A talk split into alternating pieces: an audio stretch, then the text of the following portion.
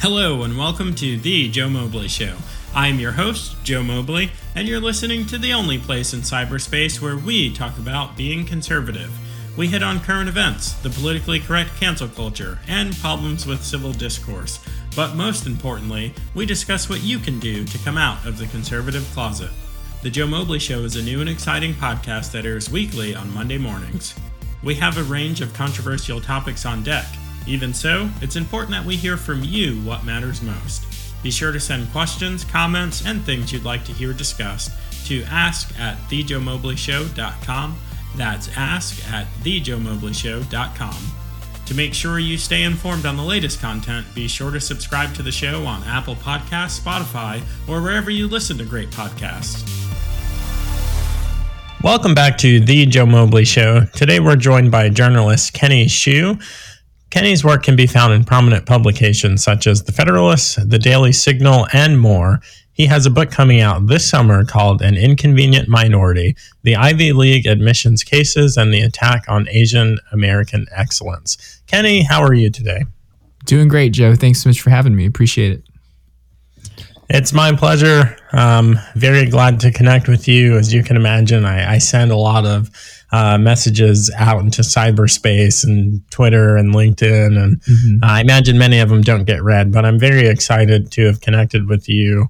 I'm excited to learn a little bit more about your book and your background and uh, have an awesome interview. Yeah, absolutely. Um, so, many of the listeners probably aren't too familiar with what's gone on in recent years with Harvard, also with other um, Ivy League schools, but specifically with Harvard and the Students for Fair Admissions. Um, can you tell us a little bit uh, about that and how that led to you ultimately writing this book?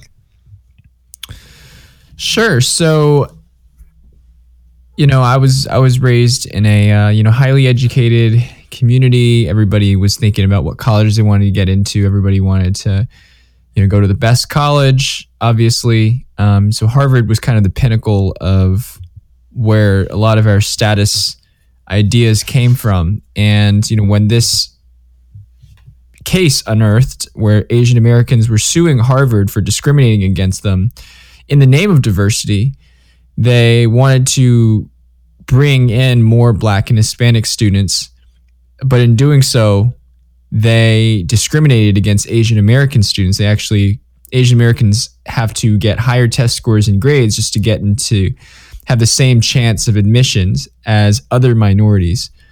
Um, and that intrigued me. Obviously, you know, it kind of intersected with where I was in my place in life.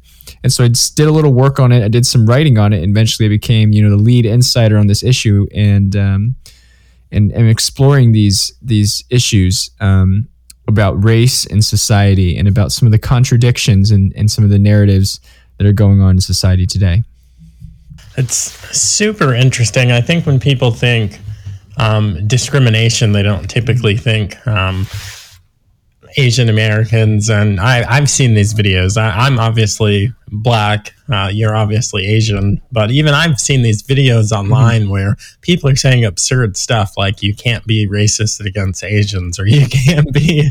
Uh, I've seen you can't be racist against uh, white people as well. Yeah, it's just, it's kind mm-hmm. of crazy. It's kind of crazy that this is going on. Um. So, mm-hmm.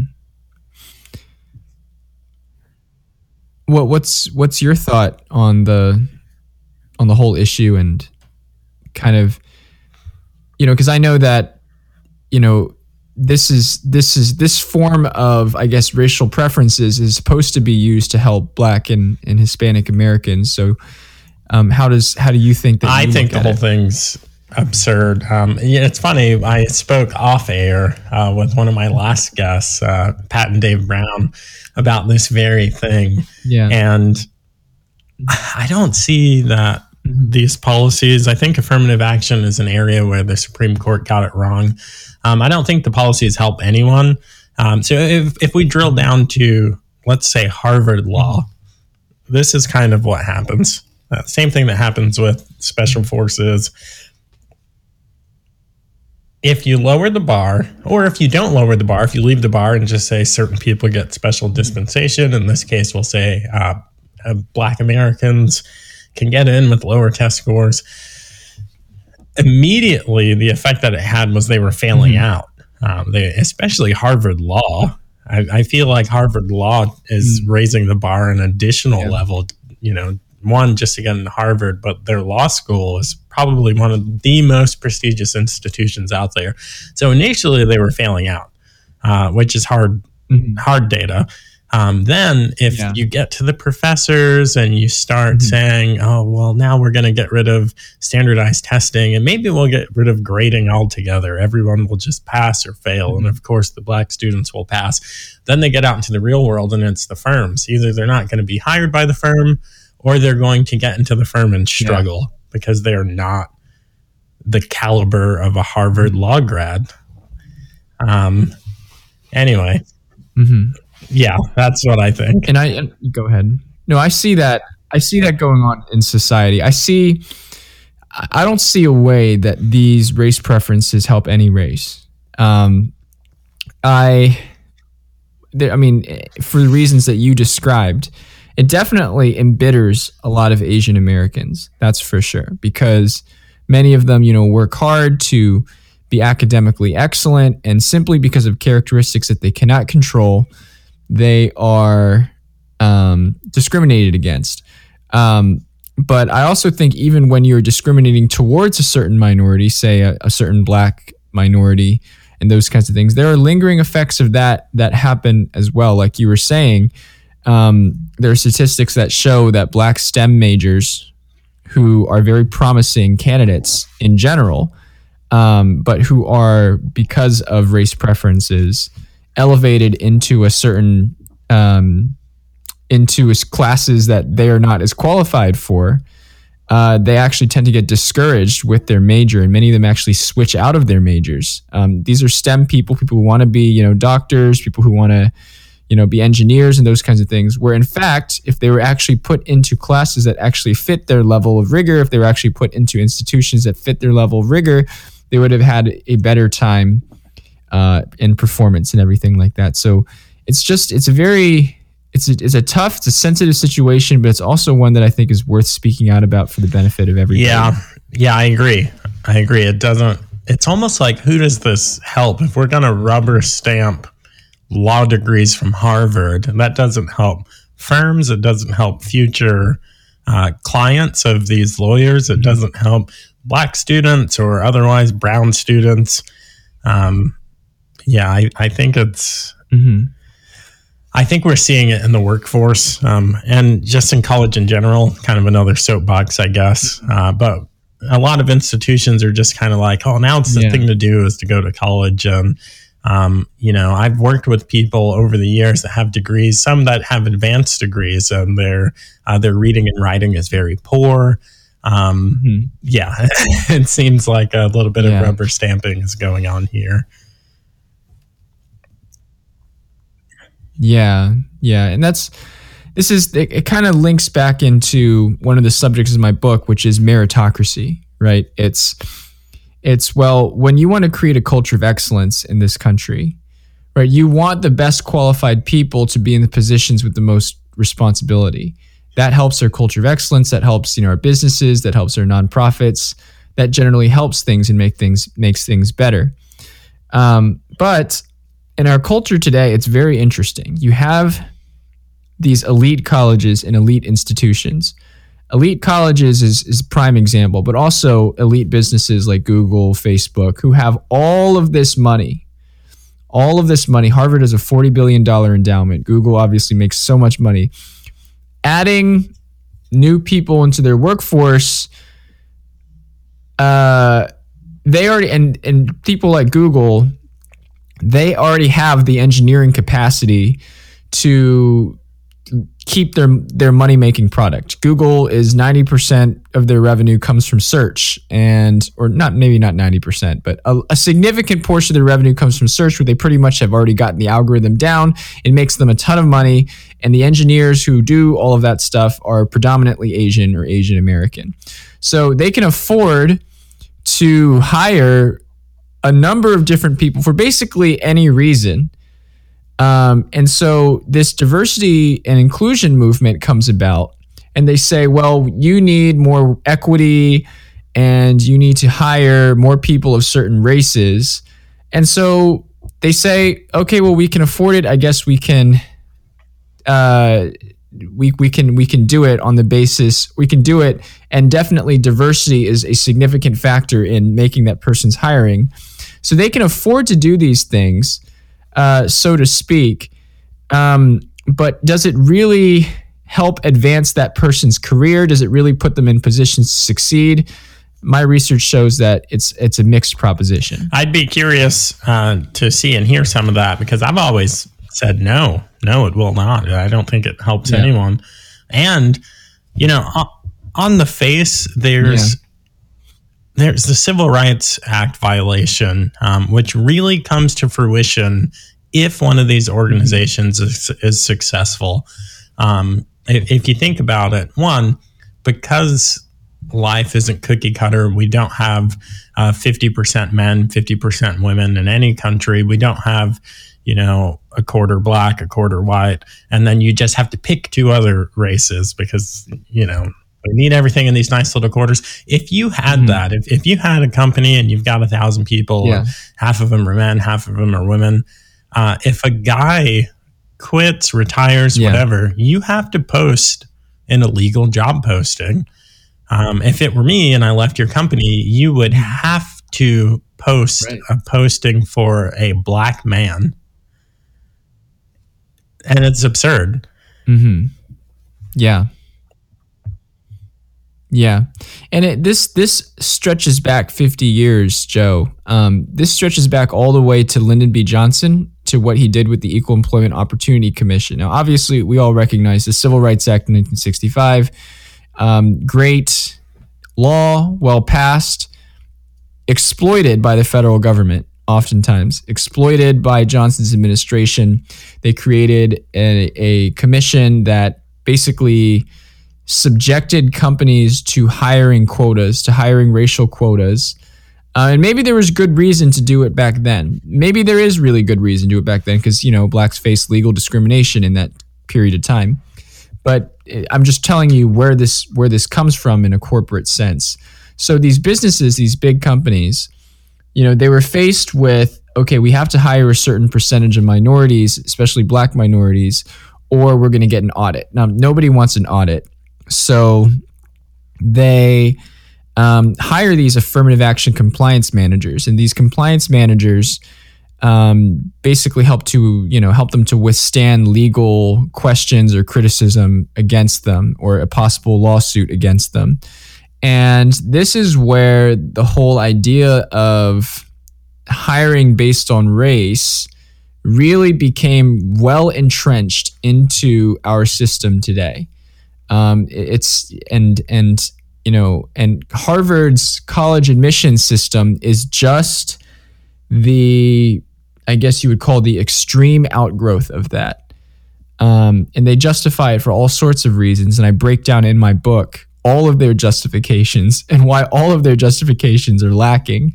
Um, but this is where it fundamentally comes so from. obviously, I, I, haven't read the book yet; it hasn't come out, but uh, I'm anxious to get my hands on it.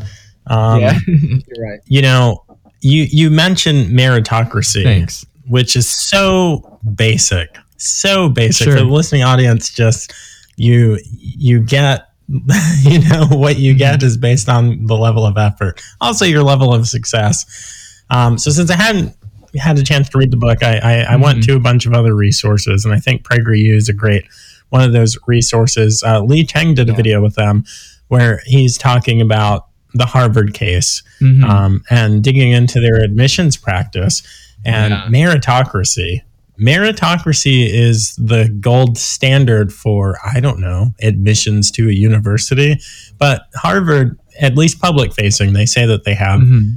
Their three their big three academic achievement extracurricular achievements or academic performance rather extracurricular achievement and then what they call personal qualities which is that catch all you know who the heck knows right. what all goes in there so it seems clear in the data uh, that Asian Americans Yeah. blow it out of the water on academic performance and on extracurricular achievement. I, I studied music in school and not trying to be stereotypical here, but Yeah. some of the best musicians I know Sure. are Asian Americans, many of them second or third or fourth generation.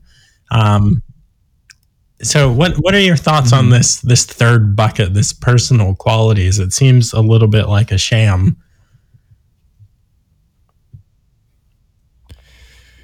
Yeah. Um, the personality score that Harvard says assesses qualities based on things like leadership, humor, likability, um, demonstration of character. So where do you get where do you get an evaluation of that? You know, um, in the where do you where do you normally get evaluations of those things? Well, usually you can't really evaluate it, but if you if there is any place where you can evaluate it, it's in the alumni interviews, and um, Asian Americans score just as high as whites in the alumni interviews, as uh, just as high as whites. Um, and yet, for some reason, on the personality score, so on all observable metrics of so-called personality, um, Asian Americans are doing just fine, uh, highly comparable to whites. Um, but for some reason, on all measures on the personality score, Asians at Harvard um, face the lowest personality score out of all of the races, significantly under blacks and Hispanics, who, interestingly enough, are actually the highest races on this personality score, and then even lower than even whites, significantly lower than even whites. And that score is the determinant factor for most of the applicants who go into Harvard. And so Asian Americans are, by and large, penalized for for this personality score. Um, which there's really not much observable evidence to confirm what Harvard is trying to do here. Um, it does. I think. I think that it is. It is. It is a proxy yeah, for I, I haven't taken as deep a dive as you have, but that's that's the read that I got when I looked at it. Um, for the listener, I highly encourage you to look into this yourself. Yeah. You know, don't take my word, don't take Kenny's word. If if you type in um, Asians in Harvard or Asian Americans in Harvard into the internet machine, you'll get a litany of results. It'll it'll be about this. Um, yeah, you might need to go to the third or fourth page if you use if you use Right. Google, uh, but this this stuff is Mm-hmm. ridiculous. So, so the write up for your book mentions one of the um, we'll, we'll say the opposition's goals uh, is inflaming anti-Asian stereotypes. Um, can can you unpack that a little bit for us? Right. So, in order to have enough, and so in order to be able to pull this off, Harvard and everybody who tries to discriminate against Asians, which a lot of public schools, especially gifted and talented, talented schools, are doing nowadays, they're trying to lower the number of Asians who go into their schools. They, they have to create a narrative whereby Asians somehow don't deserve to get into these colleges and don't deserve to get into these gifted and talented programs. So the narrative that they come up with are to an effect Asians are test taking robots with no personality. That is the a theme that is recurrent in my book that you will see a lot of people who are opposed to meritocracy and meritocratic programs, a lot of people who are anti-Asian tend to stereotype and frame Asians in this way. Test taking nerds with no personality. And Harvard obviously does it by, you know, the personality score. Um, and then other schools do it by, and also by criticizing the test, by, by basically saying something to the extent of a standardized test is, is bad. The use of a standardized test is racist, even. And Asians who do well in standardized tests only do well because, you know, they're coached or they're test prepping and, and those kinds of things. Um, and I mean, the reality is, I mean, there's truth in that. Of course, Asians test prep for standardized tests, you know, but everybody else has the opportunity to test prep for standardized tests. And a standardized test, when done right, fundamentally measures both intelligence and preparation, which I think are both meritorious characteristics to get into a university or any sort of program. So um, preparation speaking, you know, Asian Americans are prepare for tests. We study hard. We study twice as many hours as the average American does. And it should be no wonder that we do well in tests, and it should not. We should not be uh, criticized now, wait a minute for now. playing the game in that Are way. you suggesting that you just put in yeah. work and you work hard to get the thing that you want and it freaking works out in the end? That's amazing. Yeah.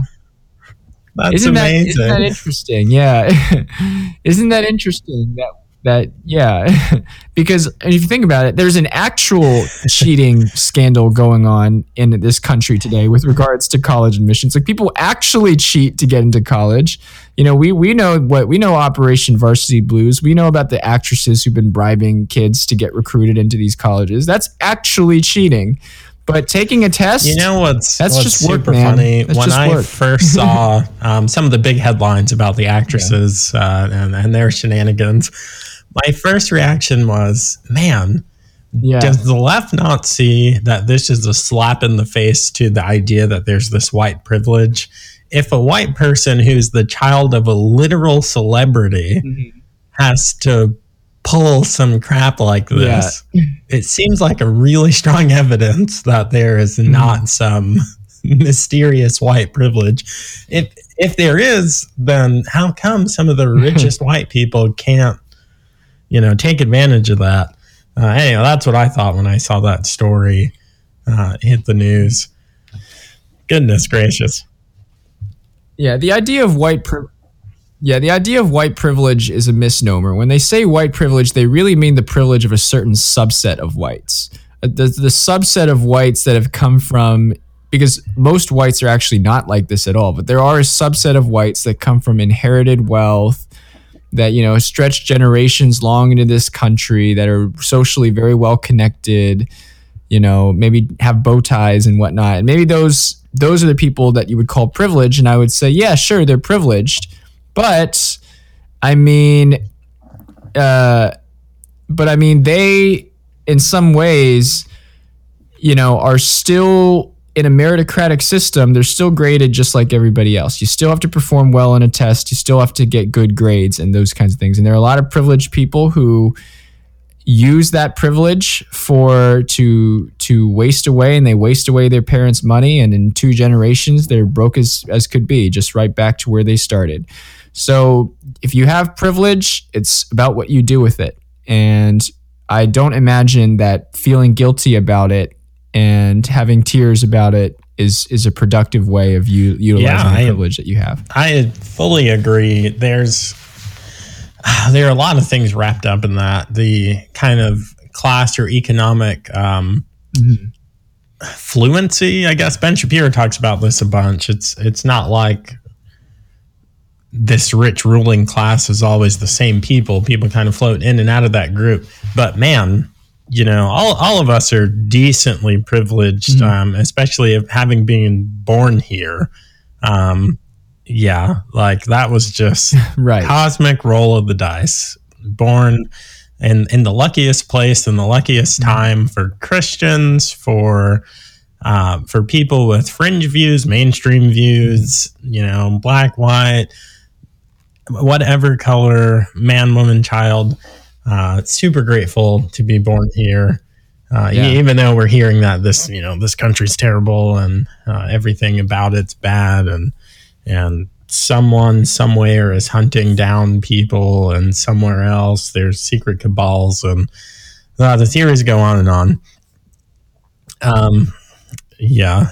So. yeah Let me, man, I'm doing the best on this interview with actually getting to my questions because I, I usually chase some rabbits. I've tried. You said great. like one or two things that reminded me of of Larry Elder or Thomas Sowell, and I didn't chase the rabbit. I, Mhm. I stayed, I stayed in the zone. Uh, but man, yeah, thinking about chasing the rabbit now. I'm gonna, I'm gonna read the question. Uh, so it it seems that the left Hmm. tries to do one of two things. I think the one of the, the second thing is really stupid, but they either try and remove Asians from minorities that count, like oh they're not a real minority, you know they're they're Asians, Um, or they try and paint a picture that Asian Americans aren't Right. doing as well as you are, which is absurd. Because again, the data is clear, off the charts, you know, on the chart, but off the charts, successful, hard work, number of hours studied, preparing for um, regular tests, for professional certifications, for continuing ed exams. Well, the data's in, and it's empirical. It's you know, it's fact based stuff. So Mhm. we know why they're doing it, but is it working? Are these tactics working? What can we do to combat this kind of ridiculous narrative?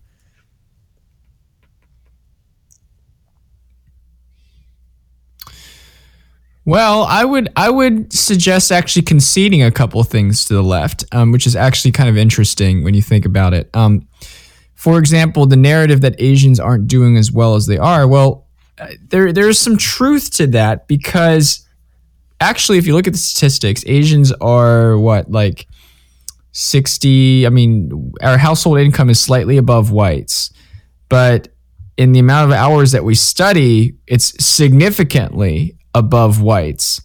So what that kind of shows is that there is not a one to one.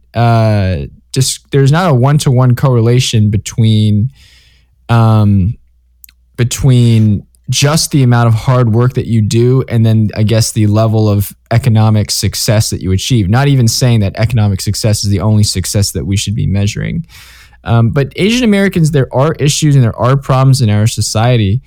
Um, that's for sure.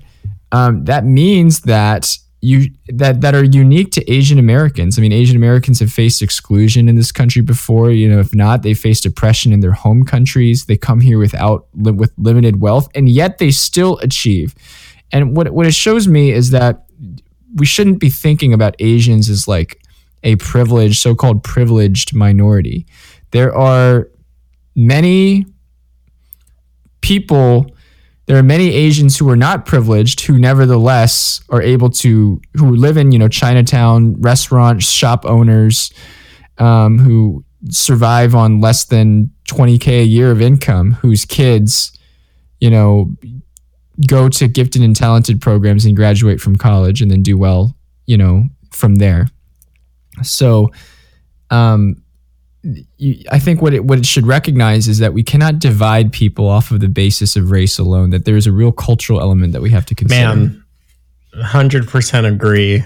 Um, if if anything, you know, we we think of race, we think of ethnicity, we think of uh, nationality, and you know, nationality that's just the the legal term. You know, where you are a citizen or countries that you share citizenship with. Race is again that cosmic roll of the dice. What color is your skin? Kind of what's your genetic makeup? But ethnicity, I think, is the most salient uh, point here, which speaks to the cultural piece.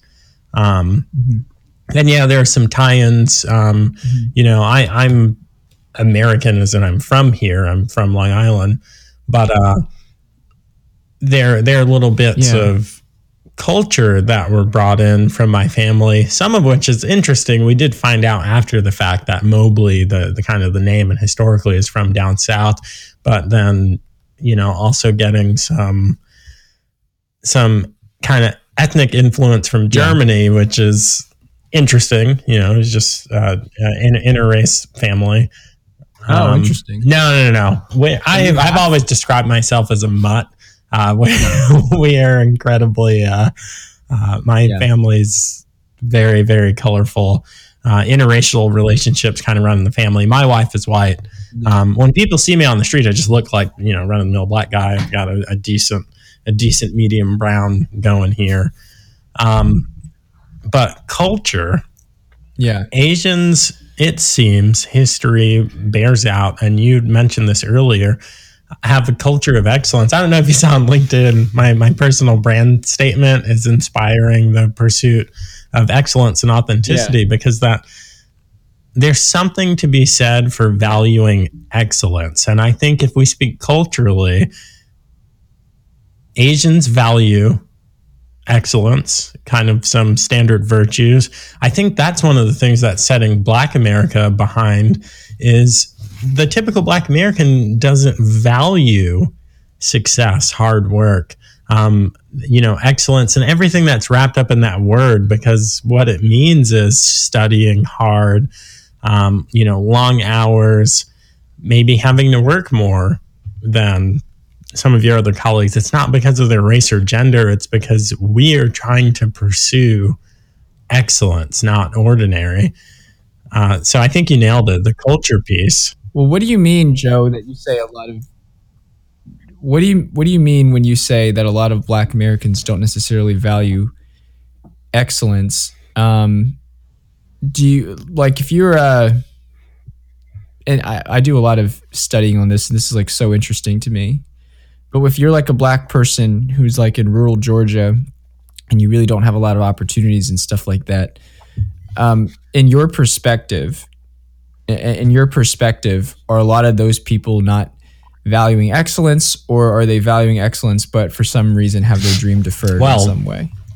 There's a lot there. So obviously, regardless, or not regardless, yeah. it doesn't matter what your race is or culturally where you come from.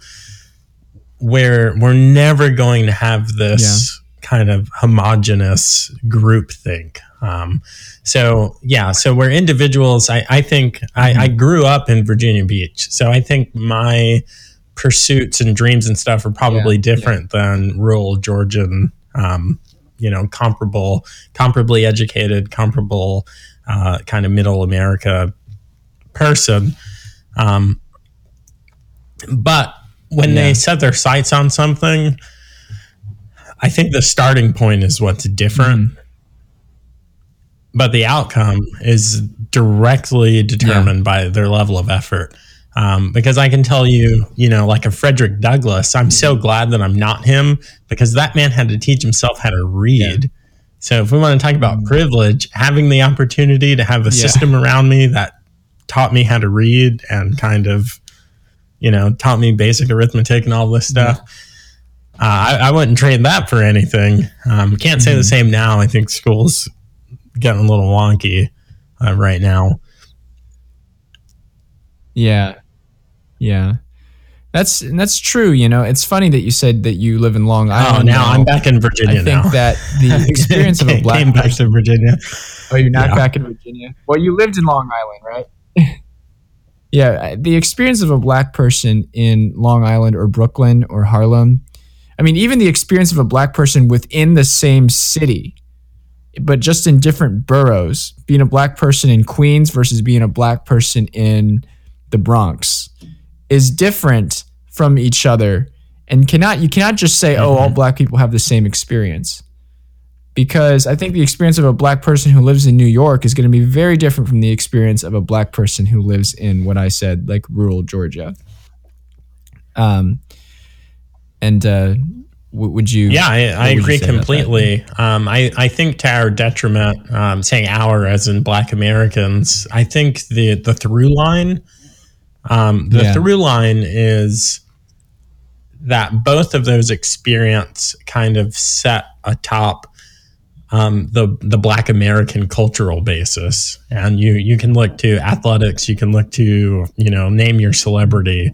Um, to find that picture from music. We've got Jay Z, Beyonce, um, to professional athletes, to actors yeah. and actresses. Um, and I, I, say this uh, not to be mm-hmm. mocking people, but for a long time, it seems the things that are sexy to Black America, that are culturally lifted up, are like mm-hmm. cars, clothes, um, the the appearance of wealth, not necessarily yeah. you know what your balance sheet look like, what your net worth, but the appearance of wealth. Um, that's what's been hoisted yeah. up. Now, I'll say that that influence reaches to both places. It reaches to Long Island. It reaches to rural um, Georgia, uh, and I think that that is yeah. one of the biggest problems. And that's a place where a lot of prominent Black Americans disagree with me. Larry Elder think it, thinks it's uh, fatherlessness, um, which is a huge problem. Um, mm-hmm. Other people think it's discrimination yeah. and disparities in education, which we could talk about, but I, I agree with Thomas Sowell there. There, no, yeah. just no. We we're actually privileged in education, mm-hmm. which is the whole deal with Harvard. You know, I I, Hmm. I feel like I have a modest amount of education. Yeah. I shouldn't be able to get in Harvard, but hey, I'm black. I can, you know, I probably can now. Um, but yeah, black Right. culture, which is Mhm. us, which prominent black people have hoisted up this this cultural Mhm. statement. Um, and it just I don't know. It, Yeah. it makes me really upset because that stuff doesn't really get us anywhere, and and we're putting all of our eggs into some really Yeah. small baskets like music or athletics. Those those are not. You know, oh man, am I going to pull a Joe Biden? Like, well, we need to learn things like coding or uh, things that are valuable skills. Uh, anyway, soapbox complete. Yeah. No, I mean, there's no question that culture definitely matters, you know. And I mean, I have some own my own criticisms of the Asian American community too. I mean, yes, we have we live we have a lot of tools that what it takes to have stable top 35% of American lives, you know. But you know, we there's sacrifices that are made there. There's, and you have to consider that. And you know, you, you can you can consider it and still make the same decision to raise your kids the same way. Um, but and many Asian Americans actually do raise their kids with with many different cultural traits that are that are that are very conducive. They want their kids to to to succeed in this country on all different on all different measures, which I think is great. Um, but you know, we could, uh, you know, Asian Americans, we could use some a dose of more artists, you know, and and you know people who really go and on you know impact the mainstream culture in that front i would say so that's part of the reason why i'm doing this book as well you know as kind of outreach to my asian american community for that You know, I've never really thought about that. I guess I, I guess I can probably only think of three or four uh, Asian, like big Asian actors. Um, you know, I'm terrible with names, so uh, and now I'm thinking I don't think Jackie Yeah. Chan counts because he's. Uh, I don't think he considers himself American. Isn't he like a pop star over in Asia? But anyway, I, I'd say Jackie Chan's in there. yeah Um, yeah And Jet Li, I guess I need someone that's not a martial Mhm. artist. Um, and Yeah. uh, and these two ladies from uh, like I'm my wife will tell you I'm terrible because pop culture isn't like a, a, value of mine and not something. Um, but Yeah. I, I could it's not mine you know, either. we could look them up on IMDb and I'll be like, yes, they were in these movies, these TV shows. Yeah. What is her name? Um, she's the main character in in that Yeah. show with uh, other guy main character Keith, Kiefer Sutherland. You mean I've Crazy never heard of That- show. that show you're talking about No, the, oh, Designated Survivor, Oh, yeah. the FBI. Agent. I don't agent. even know Um, she's in a bunch of stuff. oh Uh, yeah. So anyway, i don't even know doing a terrible job. We don't call on us for uh, trivia night with movies and celebrities. Yeah don't call So- me either A, a big emphasis of the show yeah is, you know, I, I had a more provocative tagline. It was coming out of the conservative closet. I've learned that Google doesn't like that, um, so I'm keeping it. But I'm keeping it in the Uh-huh. show. But I changed the public facing one that's on the the album art and the website metadata and whatnot uh, to confidence you need to face the day uh, which is something i want to do. I, I i got some early feedback from people. People are afraid to speak out afraid to do things. So i saw i saw in your um your bio that you went to davidson college uh, which which i imagine is you know as most colleges Mhm. are left leaning um yeah so absolutely. so there, you co-founded the Young Americans for Freedom chapter, which is basically that's that's as coming out as coming out can be.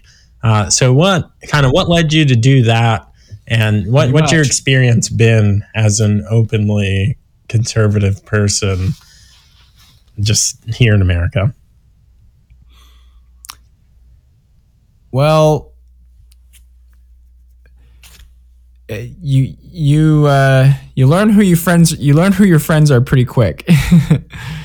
let's let's say that. Was college like Um, the, the coming out for you? Were you kind I of was very- okay?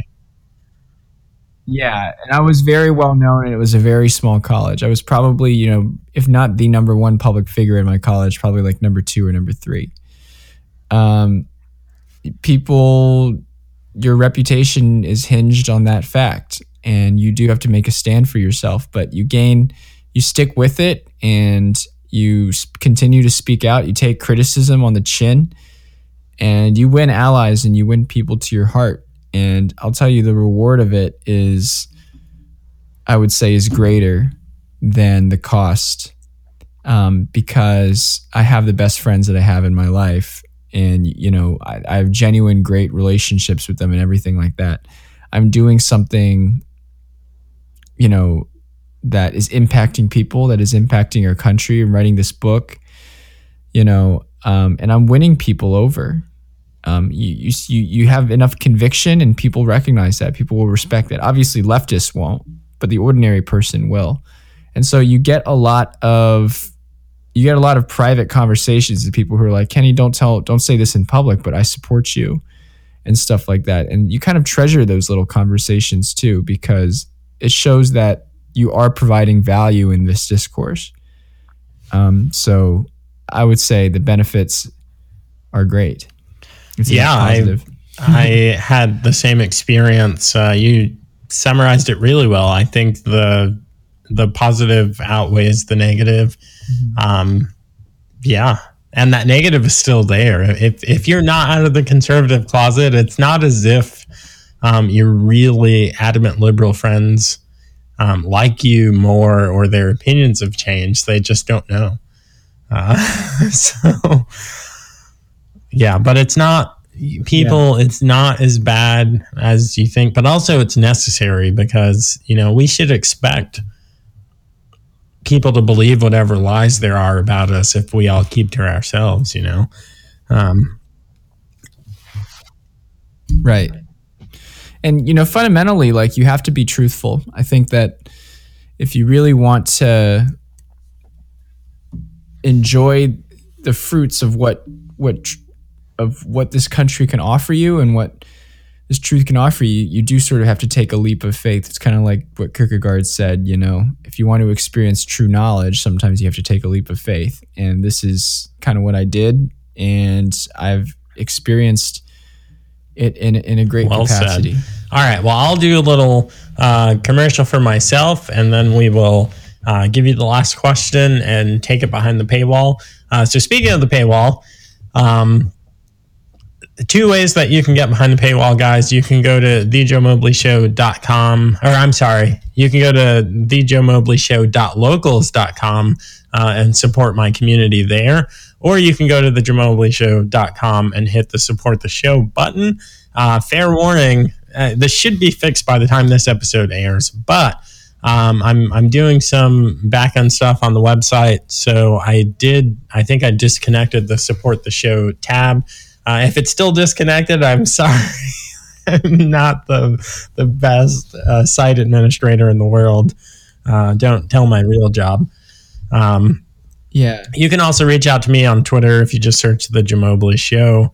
Uh, I'll come up, or you can email ask at thejoemobleyshow.com. Again, if you enjoyed this podcast, go ahead and uh, like and review the show. Especially if you're if you're not giving a five star rating, if you're giving one through four, definitely leave me a review. I'll see it, I'll read it, I'll get some good feedback from what you have to say. And now we will have the last question before we take it behind the paywall. Um, beside your book, uh, which comes out this summer, guys, July 2021, that book again is an inconvenient, or I'm sorry, I almost had an inconvenient truth. You did not write that.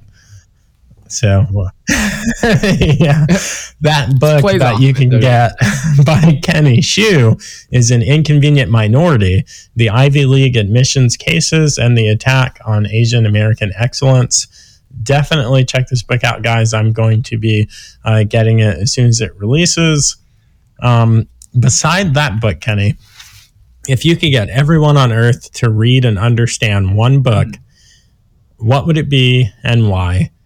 And you, okay, awesome. Mere Christ, Mere Christianity by C.S. Lewis for sure. I it's if you want to be able to understand